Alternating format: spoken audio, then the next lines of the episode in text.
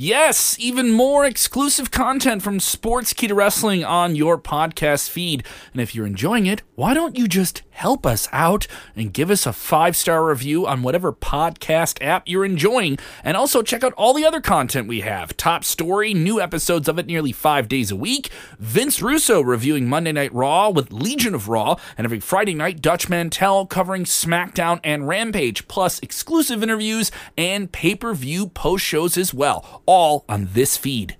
Hey, hey, it's Conrad Thompson, and you're watching me on Sportskeeda Wrestling.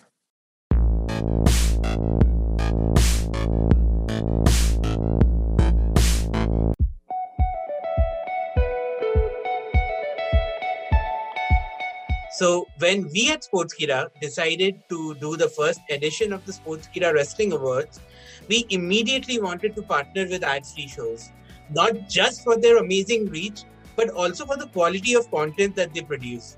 And at the heart of it all is the man you see on your screen, the podfather, Conrad Thompson. I now have the difficult task of interviewing a man who is the master of interviews. So I hope this goes well. well, I don't so, know about all that, man. Thanks for having me. Thank you for the opportunity to chat with you today.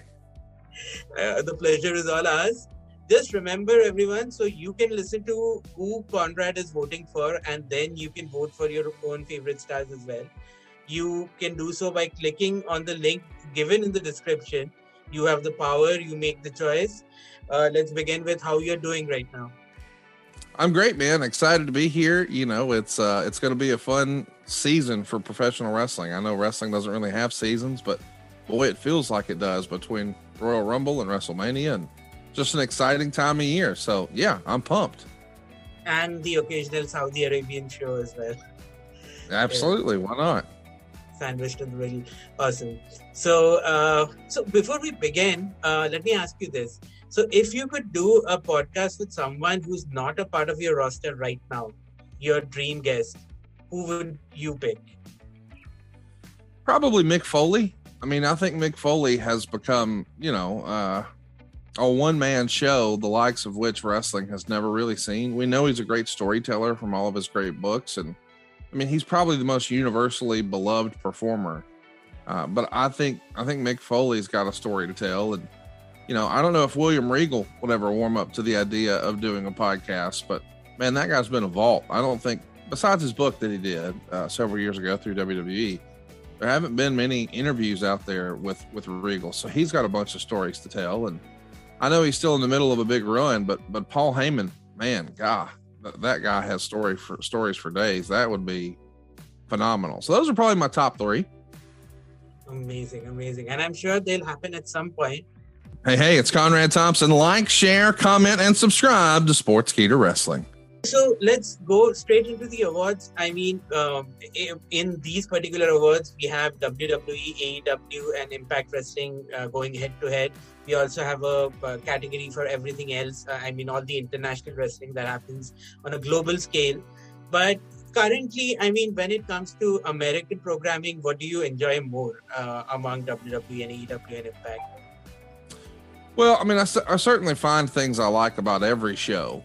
Uh, and, and that's really what I do is I don't necessarily, you know, go to sleep every night under an AEW or WWE or, or even Impact, as you said, blanket. But I do find myself DVRing all the shows, skipping the parts I don't really care to watch, and really focusing on the things I enjoy. And and because of that, I don't really get as fired up as I see a lot of people do online because they didn't like this segment or they didn't like that segment. I just didn't watch it, you know. So uh, DVR has really enhanced my wrestling consumption. But I think there's something good on every show. I can usually find it. Now, I do because I know more of the folks in AEW wind up watching that show live more often than I do WWE. Uh, but the WWE pay per views, man, I, I, usually have a whole bunch of folks over and we check those out. And like the Royal Rumble, I think I watched it with like six or seven guys. And, and I don't usually do that for AEW pay per views, but I find myself watching the live show uh, for AEW more often than I do WWE. So I guess maybe a little more AEW right now, but that could be changing as we get towards WrestleMania because I find myself not wanting to wait until the next day to watch Raw. I'll DVR it at the end of the night and find what I was looking for. All right. Uh, are there members of uh, the current, uh, uh, you know, wrestling landscape who have told you that they enjoy your shows, or uh, who have taken offense to something that has been said on your shows? Oh yeah, yeah. I mean, uh, we've got a lot of folks who listen to the shows, and we're very blessed to have that be the case. But certainly, we ruffle some feathers every now and again. And uh, if I know them personally, often I will get a text message. But I get lots of DMs, and so do my hosts from folks who say, "Now that's not exactly what happened." And uh, that's what makes this fun is, is we're examining a lot of a lot of times it's even the same topic. So I'll talk about something with JR that I've previously talked about with Bruce and they'll have two totally different takes on it. And I don't think either one is necessarily lying. That's just how they remember it from their perspective. And I think that's what makes this so fun. And a lot of our favorite movies do the same thing where you'll see the same story from different perspectives. And now you get a, a real full picture. Absolutely. Absolutely. Uh, so let's go to uh, the first category, which is moment of the year. Uh, I will name five cat, uh, five nominations, and you can pick your favorite. What okay. was, in your opinion, the moment of the year 2021? Was it CM Punk's big return? Was it Bianca Belair winning at WrestleMania? Was it the Forbidden Door opening between AEW and Impact Wrestling? Was it uh, Big E becoming the champion after this long? Or was it Bryan Danielson going all the way from WrestleMania, coming to AEW and making his impact? It's got to be CM Punk returning. I mean, for so many fans, it felt like that was never going to happen. And when it finally did happen, it was well worth the wait. It wasn't exactly a surprise, but they didn't beat us over the head with it. And when that music hit, I mean, it was, I don't know, probably a top five wrestling moment for me, just as far as the way you felt. JR did a masterful job on the call. I just think Punk's return will stand up for years and years. Amazing, amazing. Um, I think CM Punk would be a very good podcast to have. I mean, oh yeah, without question. Awesome. Uh, let's move to the female wrestler of the year. The nominations are Becky Lynch, Sasha Banks, Bianca Belair, Dr. Britt Baker, or is it Mickie James from Impact? Well, I, I, tell you, if we could count what's happening this year, I would have to consider Mickie James just because I thought it was so cool to see her in the Royal Rumble. I mean, the Forbidden Door so far has been an AEW thing, and it's pertained mostly to men. But for it to happen in the WWE with a female is a huge deal, especially considering the circumstance surrounding her departure from WWE. But to me, this is Bianca Belair's year. I mean, she became a, a made woman. She headlined to WrestleMania then she uh, won the title, and you know she she helped welcome back the biggest star from a couple of years ago at SummerSlam. And I know that was really the Becky Lynch story, but it had to happen to someone, and it happened to Bianca Belair. So I, I think this was Bianca Belair's year. 2021 belonged to her.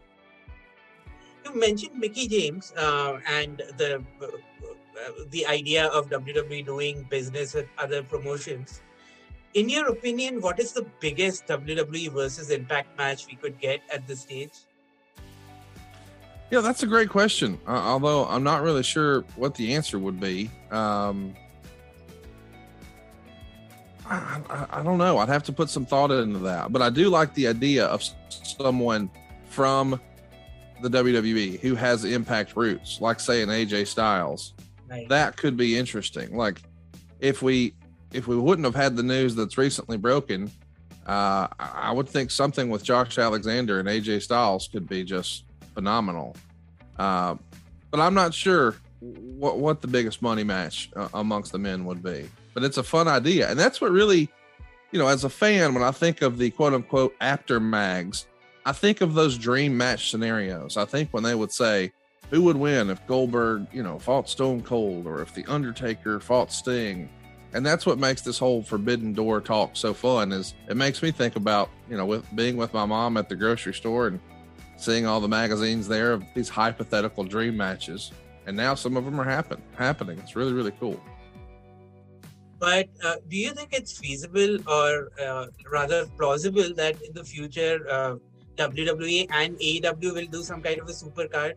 We didn't get WCW versus WWE, uh, but do you think this could happen? Uh, I, I can't imagine that it would. No. Yeah, that sounds like a bad. Anyway, uh, so let's move on to the next category, which is tag team of the year. We have the Usos, we have the Lucha Bros, we have RK Bro, we have uh, New Day, and we have the Good Brothers from Impact. What is your tag team of the year? Run run that through me one more time. Who are the who are the names? Absolutely. Uh, the Usos, the New Day, the Lucha Bros, RK Bro, and the Good Brothers. You know, the Homer in me wants to say the Good Brothers because uh, I really, really like those guys in real life. But it would be hard to say anybody other uh, than the Usos. The Usos have been featured in a bigger spot than they ever have. Uh, what they've done with the, just the overall presentation of the Roman Reigns character and, and, and just the way it's developed. And now that they've used that to help elevate the Usos too, who have always felt were criminally underrated. I mean, it was probably know, seven, eight years ago. I had the good fortune of, of, being able to hang out with those guys just a little bit in real life, uh, a SummerSlam weekend. And my goodness, the their charisma. I mean, they could be mega single stars, and, and they're still doing their thing as a tag team, and, and I'm loving that.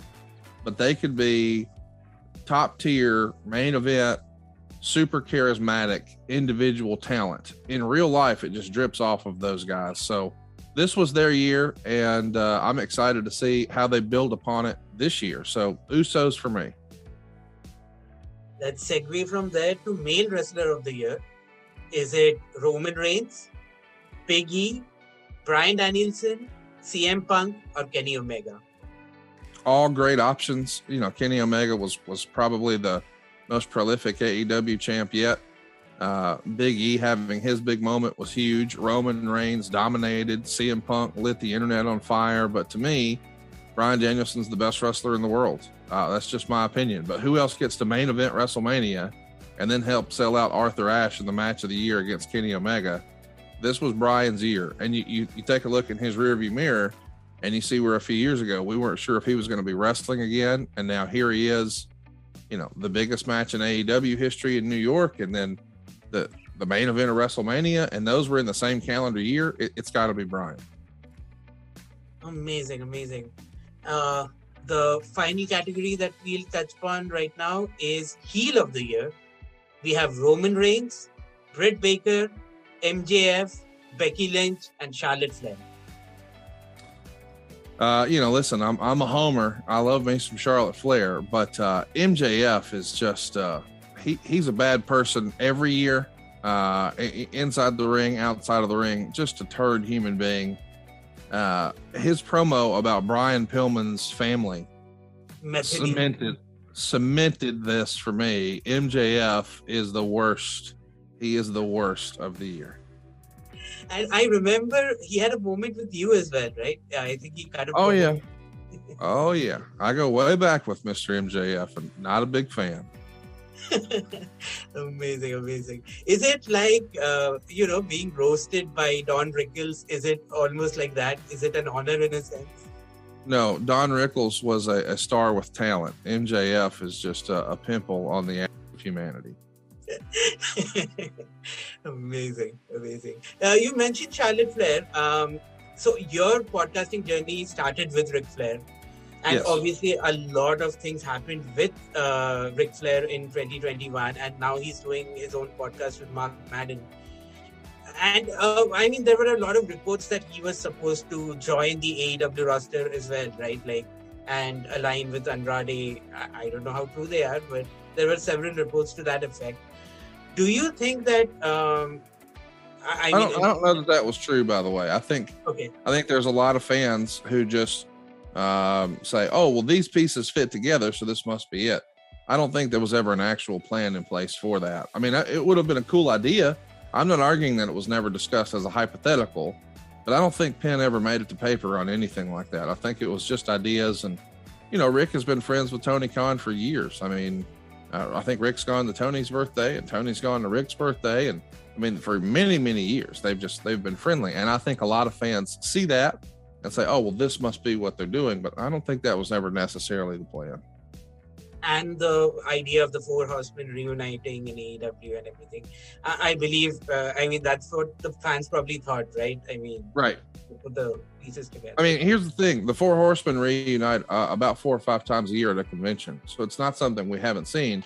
It's just something we haven't seen on television.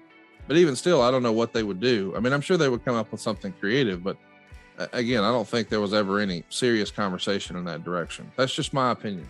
Do you think the uh, the world can forgive Ric Flair at this point? Uh, yeah, I mean, I think I think many have. I mean, he's he's been making appearances pretty consistently since, and you know, it's it's unfortunate what happened, but it did happen twenty something years ago, and now there's been a bright light shined on it, and I understand that, but um, I don't think if you were if you were paying attention for the last 20 years, this was not necessarily new information. This was an old story, and it's clearly uh, an ugly spot. But as they say, there's two sides to every story, and that's not something that's popular to say. But it seems like it's died down and sort of went away. Uh, now, you know, I, I think we have to judge people based on the here and now and how they are right now. And I think there is a perception about how Ric is in real life versus, you know, his his television persona eh, or his tweets. Uh, but I don't think his tweets really convey who he is. If you know Ric Flair and you get to have a conversation with him in real life, you'll see he is a very emotional guy, and he wears his heart on his sleeve. And just like you've seen sometimes in promos, boy, he'll he'll cry at the drop of a hat. I mean, it, it's he's very emotional and he loves hard. And yeah, I just think uh, it was an unfortunate situation, and I, I hope it was a, a teachable moment for all involved because boy, it was a mess there for a minute, but it feels as if, given the fact that he's out there making appearances and doing his thing, that Ric Flair fans want to remember the good times. And, and I know I do, you know, just to draw a, a, parallel, I'm still a big Hulk Hogan fan. And I know that I've, you know, been roasted about that online before, but I became a wrestling fan because of Hulk Hogan. And I'm all I'm always going to, when I enjoy wrestling, revert back to the I don't know six or seven or eight year old who just absolutely loved Hulk Hogan, and that was really sort of uh, what lit the match that started this fire for my wrestling fandom. And I think a lot of folks, whereas Hulk Hogan was my guy, Ric Flair is their guy. And you know, if you're a golf guy, uh, and and maybe you're my age, Tiger Woods was your guy.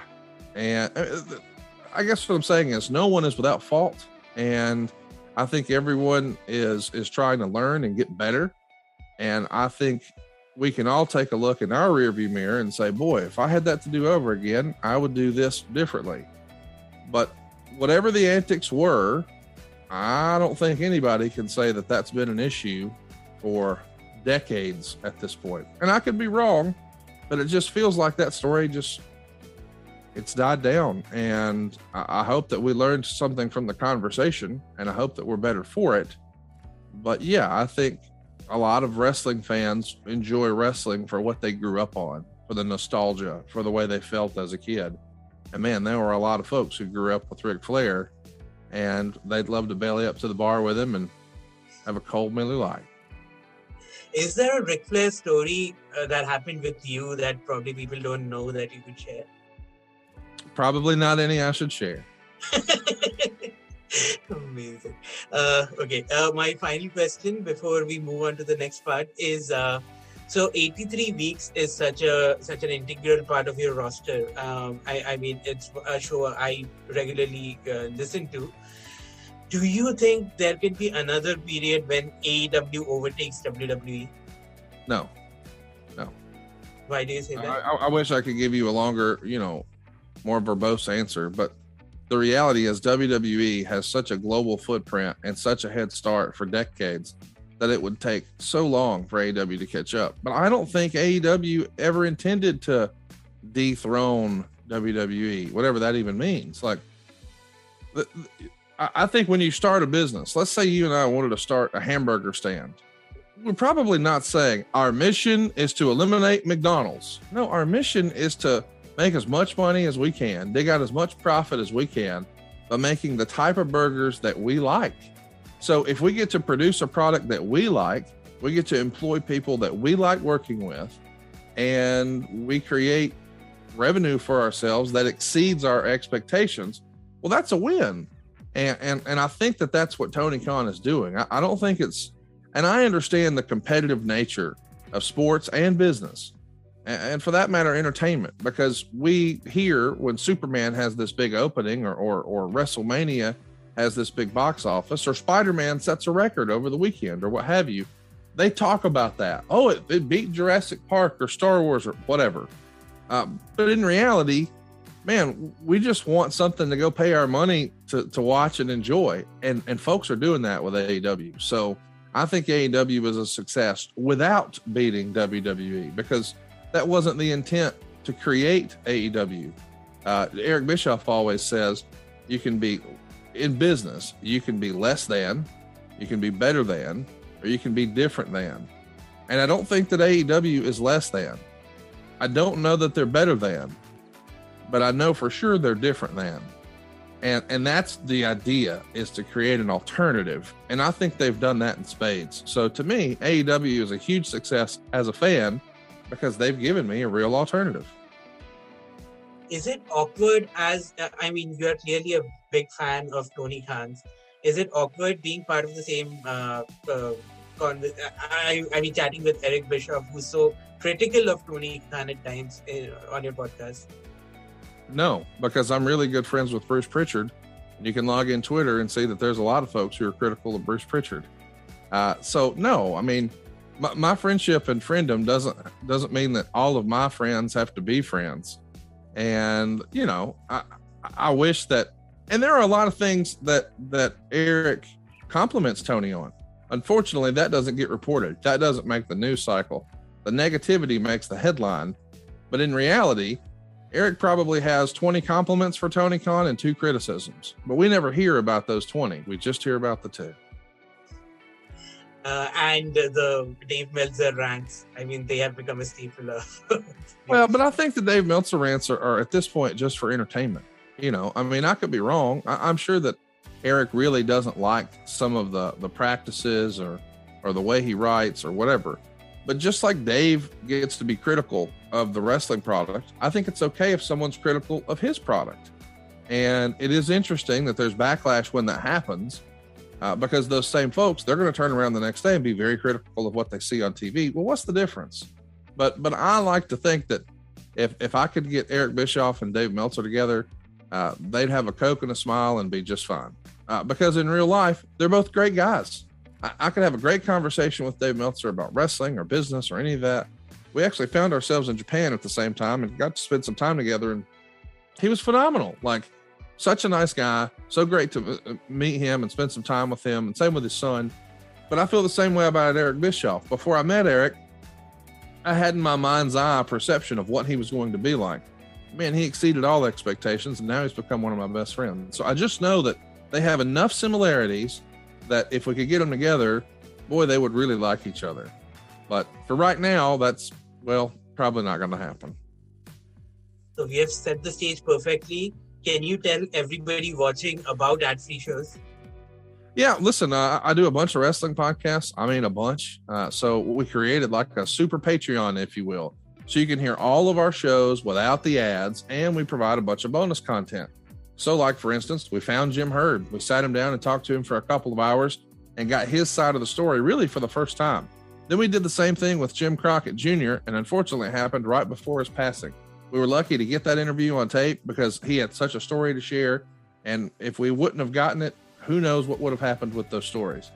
Uh, but we also create interac- interactive experiences. So you could Zoom with Jim Ross, or you could Zoom with Arn Anderson, or you could watch an old Nitro with Eric Bischoff and ask him questions. Recently, we even had Ric Flair on where we watched the 1992 Royal Rumble to celebrate that match, and fans had an opportunity to come on and ask Ric questions about that match. It really is a unique experience that you don't have to leave your house for, that you can't find anywhere else. It's adfreeshows.com. Fantastic. Thank you so much for your time. And you have heard what the Podfather had to say. You have heard all his picks. Now it's your time to go and vote for your favorites uh, from 2021. So thank you for tuning in and thank you for your time, Conrad Thompson. Thanks, everybody. Appreciate you having me.